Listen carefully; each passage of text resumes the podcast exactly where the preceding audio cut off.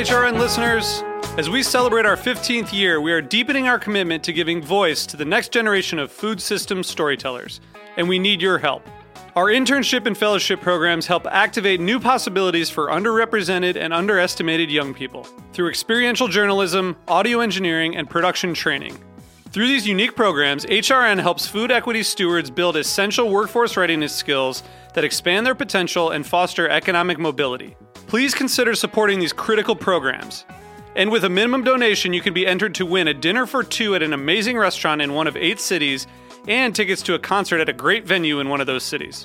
We have incredible partners across the country who have donated, as they also share our passion for helping to educate the next generation of food systems storytellers. Check out heritageradionetwork.org slash 15 to donate and enter to win today. That's heritageradionetwork.org slash 15 to donate and enter to win today. And make sure you donate before March 31st. Thank you. Today's program was brought to you by Roth Cheese, a pioneer in the U.S. specialty cheese movement. For more information, visit rothcheese.com. This week on Meat and Three, we're exploring the intersection between food, agriculture, and competition. Learn how a chicken raising contest in the 1940s led to the poultry industry we have today. And they were going to run a contest and try and develop what they would call the chicken of tomorrow. We'll also venture into the world of agricultural video games, where a new set of tractors is making a lot of fans happy. The biggest addition to 19 was the John Deere's. That's what everyone was hyped for. And we pay a visit to a group of Indian restaurants that aren't on the friendliest of terms. Usually they wait for my restaurant, but after a long wait, they go to next door or downstairs. But this is how they do business. They completely copy whatever we do. Embrace your competitive spirit and be the first to listen to new Meat and Three episodes by subscribing now. That's Meat plus sign T H R E E, available wherever you listen to podcasts.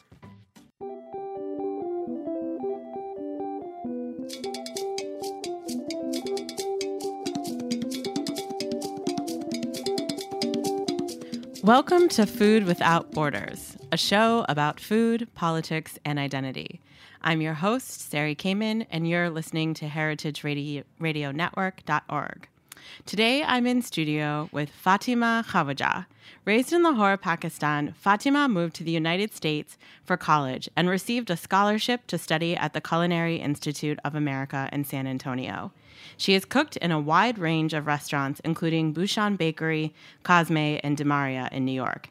She now works as a private chef and is rediscovering the cuisine of her native Pakistan. Welcome to the show, Fatima. Thank you so much for having me. Thanks for being here. Um, well, let's just dive right in. So, were you were you born in Pakistan or somewhere else? So I was born in the Middle East. I was born in the UAE Oh. in Abu Dhabi. Um, my parents were out there for like 15 years. Um, What were they doing there? So my dad uh, was banking, and my mom was raising a family. Yeah. I'm the youngest of four, and um, my dad ended up uh, leaving banking and entering politics in Pakistan, Mm-hmm. and so we moved back when I was just one, and and then I was raised in Pakistan. So I'm sure you have no memory of what it was Zero. I mean, my siblings do, and of course, my parents feel like um, it was still pretty recent. When they go back, it's all very familiar to them. But for me, it's uh, Pakistan is all I know. Yeah. What was your life like in Pakistan? Um, for me, I felt like it was really simple. I do know that I um, represent a pretty small percentage of Pakistan, um, had access to some of the best education. Um, I led a pretty sheltered life. Um, went to an all girls private school there and uh, studied food there and just kind of, you know, grew up a kind of a, a regular life that I feel like the people that I grew up with had. Um, I thought it was interesting that you said you studied uh, food and nutrition. Yeah. Was that is that in high school? So that was in high school. Um, so the education that I had, like I mentioned before, was British, and um, they offer different courses and different classes that you can take. And one of them was food nutrition that you had to take um, before ninth grade. And then when you enter ninth grade, you can kind of uh, choose your own subjects. And it chose that. I guess it kind of had struck a chord with me. Um, and then I ended up taking it for three years and took um, my Cambridge board exams in food nutrition. That was one of the subjects. I took it super seriously. I mean, that's so interesting because I went to school. I did my uh, master's studying food studies here, Mm-hmm. and that was a few years ago. And I feel like even now, when I tell people I did that, they're like, "That's a that's a degree. Like people do that." Right. And I think only now, like you know, even with food on television and all the different shows, there's such like an awareness and Right. interest in food that there wasn't even like ten years ago.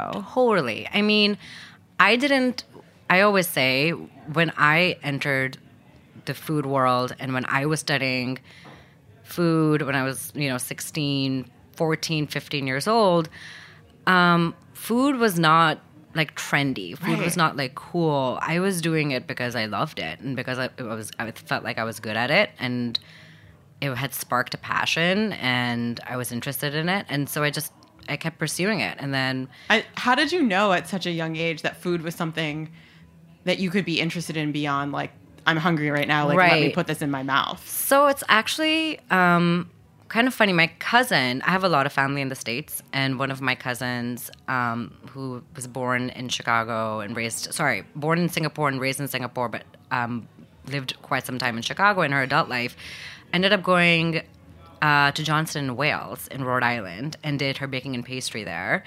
And that was kind of my first um, that was like my first experience like knowing that you could study this professionally and this could be something bigger than i'm just hungry and i know how to cook. Um, so when the time came for me to apply for colleges my dad asked me what i wanted to do and i was like i wonder if i can keep pursuing food somehow. And he was super super supportive which um, was unusual at the time you know to to go down such an un, like a non-traditional path. And I applied to culinary schools, and I applied to culinary schools all over the U.S. And my first choice was the Culinary Institute of America in New York, and that was one of the last colleges I heard from, and I got in. And the rest is kind of history. And I, it's crazy. I never thought of doing anything else. So um, I think from just a young time, like knowing that this could become something more, I just kept kind of pushing at it. Um, Did your parents cook? my par- my my mother does. My mother's an excellent cook. Um, like with no professional training, like she's probably better than me. She's so so good, and I grew up with her cooking and her baking. What are some of the dishes that you remember eating when you were growing up? Um, one dish that I actually wrote my college like application essay on um, was something called kadhai chicken, which was like a tomato. It's basically like a very kind of gravy-ish, um, not so loose chicken stew, but it's very quickly, quickly kind of almost stir fried. It's not a stew. It's kind of stir fried, and then it's served with rice. Um, and my mom just made it really different. And I just remember coming back from school, and that was some of the most common things. But that was one of the most common things that she would make for us. And I just remember coming back from school and like smelling that, knowing that that's what she made. Um, and it was, I think it was like a sensory memory for me. Um, and I've always tried to recreate it, but I don't think anyone can make it as well as she does.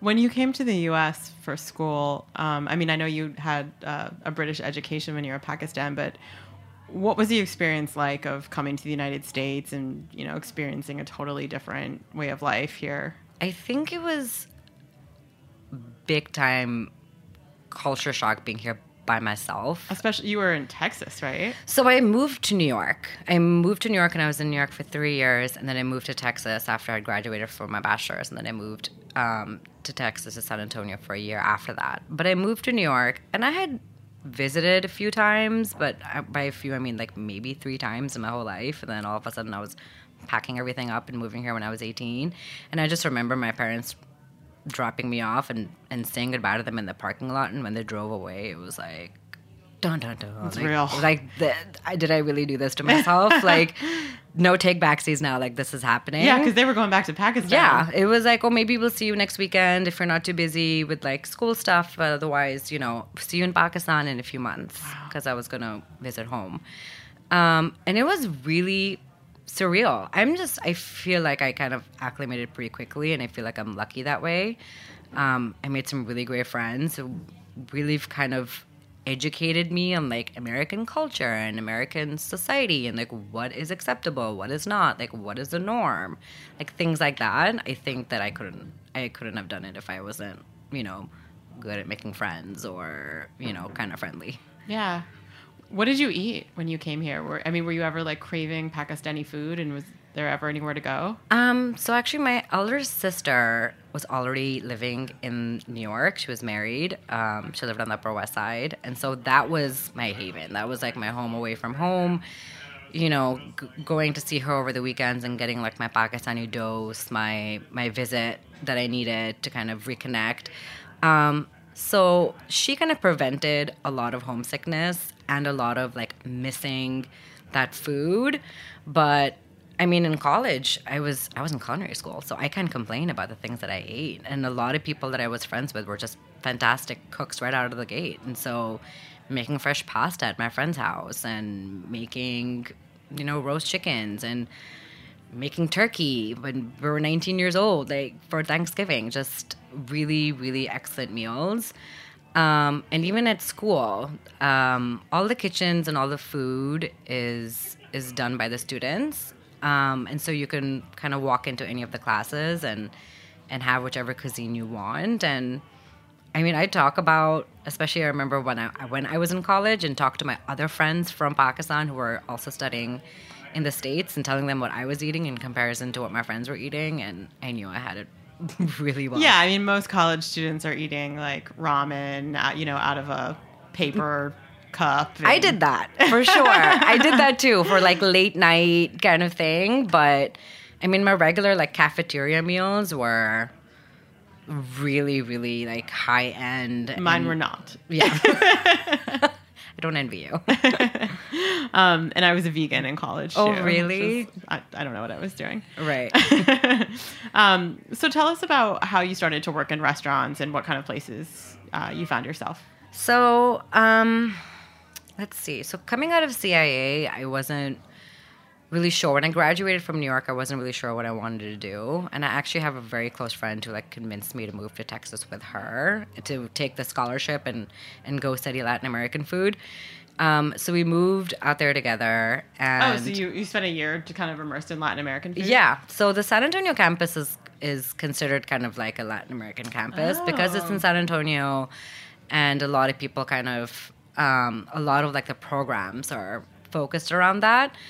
Um, less now, I think more when I was there because the program that I did doesn't even exist anymore in San Antonio. Um, but I moved out there, and then when I finished that, um, I moved back to Pakistan for a few months, and I actually was gonna just settle in Pakistan. I had an interview with Unilever, which is like a big corporate um, corporate company, and I was gonna go work for them, and then I ended up uh, moving back to the U.S. and my first kind of like big job was Bouchon, and I think I took Bouchon because it was Thomas Keller and because it was walking distance. Um, Both great reasons. yeah, and and I that was like kind of my first real difficult uh, like job. I had worked at Union Square Cafe when I was a student at CIA, but I was a student. It was only for a few months. I mean, that was a that was a big culture shock. If you're going to talk about culture shock, that was like being 19 and for the first time working in an American restaurant. It was it was very eye opening, and then joining Bouchon, it was completely different because it was, you know, what it was. It was French. It was very, very high end and very, very high standards and super, super fancy. And so working there was was really, really tough. It was incredibly long hours and, and early mornings and barely any breaks. And it was kind of a, a, something I had to do to figure out what I didn't want to do. Um, and then I left Bouchon. Kind of like dating. Yeah, I guess so. kind of is. And um, so, like, working with Bouchon was fantastic. I think I learned a lot of really, really good skills and habits from there that I still have. Um, and then it was, and then after that, I actually became a cheesemonger, which was so random, but so kind of necessary because I feel like when you enter into restaurants, it's like one restaurant after another. and then it's kind of nice to realize that there's something else you can do in the food industry that's not that's not restaurants. Um, so I worked as a cheesemonger, but I was actually waiting for Cosme to open. I'd been recruited by a friend who helped open Cosme, and I was basically waiting for it to open, and it the date had keep getting pushed back. So I was working in Chelsea Market as a cheesemonger, and then I ended up at Cosme, and I was there at Cosme for a while. I think that was a really formative time where I was old enough to kind of be the cook that I wanted to be and kind of rise the ranks and and make excellent food and be proud of where I was working and I The hope food at Cosme, I mean, for anyone who hasn't been there, it's one of the best Mexican restaurants in the United States. absolutely. I mean, it's and it has another, it has a sister restaurant called Atla, and both times, both every time I go to either of them, I am blown away by the creativity, um, the the flavors. I mean, it's just it's just like a cerebral experience every time you eat there. I think that it's one of the best best restaurants in the U.S. Like I think that it's Mexican and it's doing something that's uniquely unique to that, but also this just aside from that, because if you just look at that area that Cosme is in, and you look at all those fantastic restaurants there, like. Cosme is up there with all of those restaurants, and even now, when when I meet people and they're like, "Oh, you you've worked at Cosme," or someone will introduce me as like she used to work there, and I ask them if they've been and they haven't, I'm like, "You must go. It's one of the Yeah, if you haven't been, you need to go. I mean, I go to Atla more because it's a bit more affordable. Right, quite a bit more right, right, affordable. right." Um, but it's it's absolutely one of my favorite restaurants Yeah. that I've ever been to. Absolutely, Yeah, absolutely. and I and I try to go there. as, You know, any opportunity to go. yeah, I'm there. It's just so good, and so I was there, and I was super, super proud of being there, and I'm still proud that I was there because I helped open it, and so I feel like I'm still very invested in the success of of these restaurants and the ones that are coming up and the ones that have opened after Cosme. Um, and then after Cosme, I did a couple of. I think I was still trying. I was trying to find my way after that, and I ended up at De Maria, which brought me to a my path kind of changed in the food that I was doing, um, and I met Camille Becerra, who's become a friend and who's become, you know, someone so different than what I'd been doing before. And I'm still working with her, and I was her sous chef at De Maria, and and it just kind of helped me grow and kind of round out and figure out what kind of food I wanted to do for myself and what my identity is, which I think I'm still figuring out. Um, but it was a really good place to kind of end my restaurant, um, my restaurant experiences. Yeah. Well, let's talk about what you just said. I mean, you are doing your own thing now, which Mm-hmm. means you're doing more working as a private chef and Right. doing more events. Um, but I mean, you also mentioned to me when we were initially talking about this that you are connecting more with your what it means for you to be Pakistani and that Yeah. identity and that part of who you are and where you've come from and how you're able to connect with that through the food you're cooking. Absolutely. How are you reconnecting with with your Pakistani identity through you know now that you're on your own and you don't you're not restricted to like working in any restaurant and you Yeah. can really play and like have the freedom to do whatever you want in the kitchen. So I've like we, I was telling you before, I didn't really. I still don't think that I am hundred percent comfortable with Pakistani food. It's not something I studied, and it's not something I cooked when I was younger, and so I'm now starting to learn it. Whether that be from my aunts, whether that be from a friend, whether that be from my sisters, whether that be from my mother, whether that be from online. And I'm just getting starting to teach myself and learn from other people and getting familiar with the ingredients and with what it means when you talk about like regional Pakistani food and when you talk about Pakistani food in general because it's all um, it's all really fluid and there's so many variables. Like any sort of um, old cuisines and it all depends on who you're talking to whose family you're you're talking to which dining table you're sitting at but were you not cooking when you were growing up? I mean, I was though cooking, but I was cooking um, like British food. Oh, I was right. cooking like British food. I was baking. There was a couple of things thrown in there for like you know good even measure. though you ate more traditional Pakistani food at home. Yeah, I mean, Hmm. my mom. We de- I definitely grew up eating Pakistani food, but my mom definitely cooked, you know, European food and what we say in Urdu is like veleti khana, like food that's not that's basically not Pakistani or like South Asian or from the subcontinent. But I never was really I was so focused on like food nutrition and like what I was learning in school that I wasn't really looking around me, mm-hmm. which I almost regret because I wish that like while I was living at home, I could have been learning all of these things from my family and like being in Pakistan. Um, So, do, was that a conscious choice? Do you I think? don't think Like, so. did- okay. I don't think so. I think it was just, I think I was just really focused on doing really well in this one class and, and like reading the recipe books that were around me that were not Pakistani and absorbing that and not really trying to understand like how my mom made this like super traditional Pakistani dish. It just wasn't, I think I almost took advantage of it. It was just too close. It was. I wasn't interested in how we make the goat so tender. I wasn't mm. interested in why this stew tastes different than the one my aunt makes in the south of Pakistan. Like, why is, is I was just not interested. And now that's sometimes like the first thing I think of when I think about like what is Pakistani to me and what is like Pakistani food. It's all of those like variables that I'm I'm still trying to figure out. I mean, I just wonder if that just plays into like the general sort of way food is presented.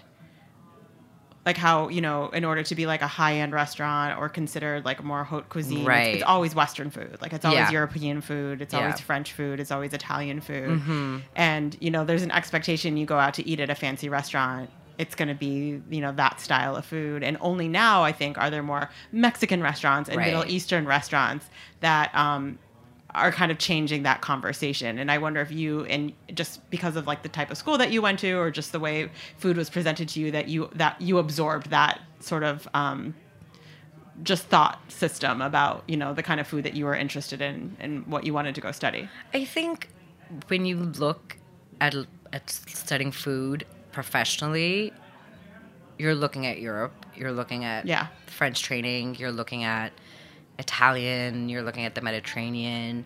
It's kind of where cuisine comes from, and so even when I was in school in Lahore, we were doing we were doing European food. That was like British food. It was dictated by what um, you know the British education system had kind of wanted us to be learning. Um, and that was kind of what you were tested on also. Yeah. And so there wasn't a ton of room of for making chapli kebabs, which are super regional to the north of Pakistan. It just wasn't a thing. And it's almost, you know, now that I'm talking about it, I think about it, I'm like, it's almost kind of tragic that we didn't, that we weren't spending more time on just learning what was available to us right there. Because now I go back and I'm like, wow, like this is, like, how do they even make, I was joking with my mom. I was home just last month about how I want to work at like the local barbecue joint. And she mm-hmm. was like, Are you crazy? Like, why would you want to go work there? I'm like, because how do they make these like perfect kebabs and how is their chicken so tender and how do they make sure the chicken just doesn't fall off the skewer like it's all like skill and technique that you take advantage of and you don't yeah, realize and it's also what's available and what's you know Exactly. indigenous to the region and what's Absolutely. seasonal and all Yeah. those things matter. Yeah, totally. And Yeah. so every time I go back, I'm always trying to like take a picture. I'm always trying to absorb as much as I can. I'm always eating out and talking to people because now food, like I said before, is trending. It's trendy, and even in Pakistan. So people, even in Pakistan, are talking about food, which they do all the time anyway.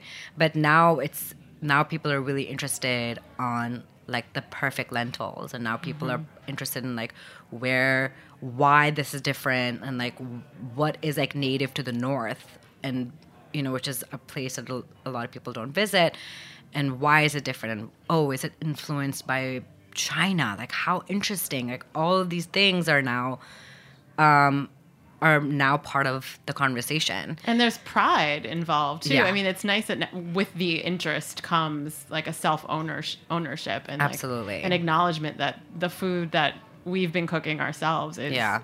It's there's a lot of skill behind it. Absolutely. Yeah. But you were talking before about like restaurants and cuisines in restaurants and mm-hmm. how they've always been European and it's only been in like the past kind of like decade and generation where where more like street food is like entering into Right. restaurants. I think that's amazing. Mm-hmm. Like there's not a lot of super high-end Indian restaurants, even in the U.S. You know, there's there's now a sort of an attempt happening at it. Um, there's an attempt that's going on, but I mean, I when people always ask me like, where's the best Pakistani place to go eat, like I make some suggestions, but with hesitations and with disclaimers of this is not exactly what you would eat at like You're like my house. at my house. Yeah. Exactly, right? or like my sister's house. Yeah. Or like wait until my mom visits. Yeah. you know, and then you'll have a feast and and so it's just interesting how like things are changing. Things are definitely changing. And Yeah. there's room for that Pakistani restaurant and there's room for, you know, the cookbooks that we were talking about before that are Pakistani. Um because subcontinent cooking, like cooking from that area, is definitely it's always been there, and people have been interested. Um, I think there's just more room for like other voices now, and there's people who are looking in that direction or like looking for, um, looking for an education, even from like what is what is the food from there, and how are Pakistani and Indian cuisine different from each other? That's a question I get all the time. Yeah. We talked about that on the last episode. Yeah. Yeah. Um, let's take a quick break here from our commercial and then keep talking. Sure.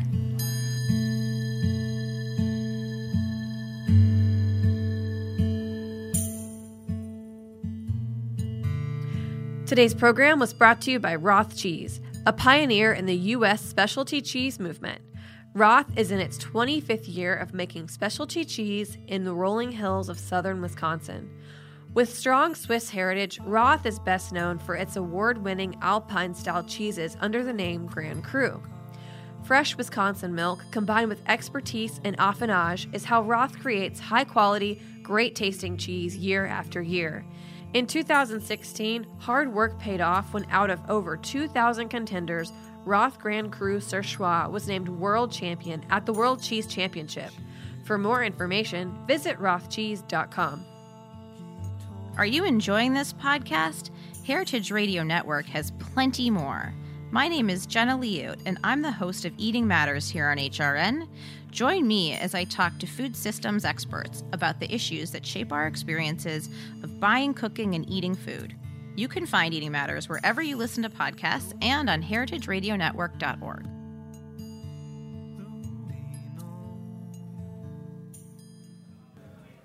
Hey, you're listening to heritageradionetwork.org. This is Food Without Borders. I am your host, Sarah Kamen, and we've been talking to our guest today, Fatima Khawaja. Um, welcome back. Thank you. Uh, I just want to read something that you actually wrote me uh, when we started emailing about you coming on the show, if that's okay. Sure. Just to kind of switch gears a little bit. Um, you wrote, When Muslims were targeted during the ban, it felt like for the first time that I didn't belong in the US, that my American born Pakistani fiance will never understand me, and that I will forever be separated from my family who still lives in Pakistan, or that I will have to return to my city of Lahore and give up everything that I have built here. Do you still feel like that? I think um, less. I mean, a because there's no like legit Muslim ban, Right. but when that was first being floated around, and when that was like first happening, it was so jarring, Yeah. and it was so like even thinking about it now is just like so overwhelming to think about that that could be something that's possible. And you know just waiting for pakistan to get on that list and for waiting for all of these restrictions to to come up and for life to just get harder it was it was really hard to wrap your head around that. And i feel like i feel that way less now because some time has passed and because we've gotten to see what politics are coming out of the US. And so when you put the Muslim ban in perspective to that, you're like, oh, that was just like a, another blimp. And that was It just, was a day in the news. It was like a headline. yeah, yeah. Yeah. Um, to put it very Every day is a fresh hell. Yeah, exactly. and so you kind of see that, and then you're kind of like you can take a deep breath and be like, there are people who are fighting for it. There are people whose voices will be heard. There are people who don't agree with this. Like this is happening, but it doesn't need it doesn't need to be like the end of the story, you know? And so I feel like talking about it and and staying up to date about it and seeing other people's reactions, seeing other minority groups, kind of it may kind of helps you get helps you wrap your head around it. Like function. I mean, Yeah. really. It was It was paralyzed. I mean, it- I'm not going to pretend like it, you know, impacted me in the same way it impacted you, but it was it was a paralyzing feeling. It was visceral. I mean, it was a paralyzing fear. Yeah. Because I have, you know, I have some family members who um, are not citizens who have their green card. Um, I have family members who don't even have green cards and come and go on visas. And so for it to all of a sudden, for this band to be put on, it's almost as if you're just separating us, you know, families being ripped apart, which is kind of scary that I'm saying that because that has happened Yeah. to more than just one ethnicity and more more than just Muslims. Um, and so I think that it was important then to to also just talk about it and to voice your fears and to kind of do the best that you can. I mean, I didn't like I remember talking to my sister about it, and I remember um, talking to my fiance about it, and it's just a really interesting to see like all the different perspectives on something like this. Also, because my fiance at the time, now husband, he was born and raised in the U.S. And so he was born an American, and his parents have been living in the U.S. for you know 35 plus years, and my parents are in Pakistan, and so it was really interesting to just and my and my sister in law works um, in politics, and so it was really really interesting and educational and important to talk about these things and to kind of share your views and share what you're feeling and and have it all out because at the end of the day you're not alone and whatever might happen you you won't be by yourself and it's and it's really important because you know when when when Trump was elected I was I was in restaurants and I think that was a really good time to be in restaurants mm-hmm. because it reminds you of the fact that you're not alone you're not the only Muslim you're not the only brown girl you're not the only person of color you're not the only like young immigrant trying to make something like you know there's times where i've been in kitchens where there's no like native american like someone from america Right. there's everyone's an immigrant Everyone's an immigrant. Yeah. and you're just kind of like this is this is like a beacon of this is this is this is america Yeah. and so that's like a really really good feeling Yeah. when when you speak to people and they have accents and you speak to people and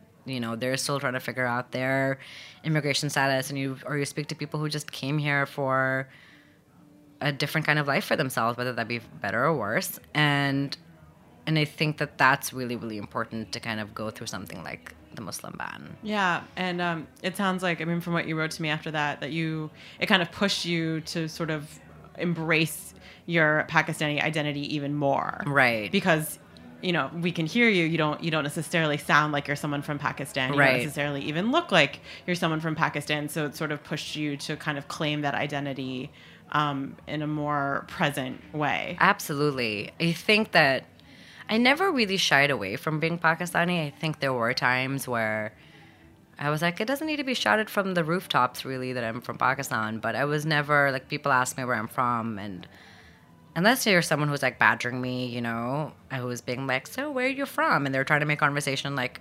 outside, you know, on the street. I will always really proudly be like, I'm from Pakistan. Also because it's a conversation starter. Um, and then also just to break the stereotype. I think it's really, really im- important to to present different faces, um, different faces of Pakistan and where you're from. And I was just telling my husband before I came here, I was in Pakistan and they thought I was a foreigner there. Mm-hmm. You know, they they asked me, they're like, "Are you are you a foreigner?" I'm like, "No." They're like, "Are you sure?" I'm like, "I'm positive."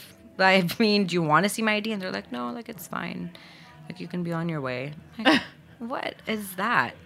It's just it's really funny. But I think that through all of this, it's just it is um, made me stronger and more proud and and it's kind of created its own kind of community of like immigrants and and people who who want to fight for basic rights and who want to who want to band together and this industry is is the industry for that Yeah. That's a good kind of band. yeah Yeah.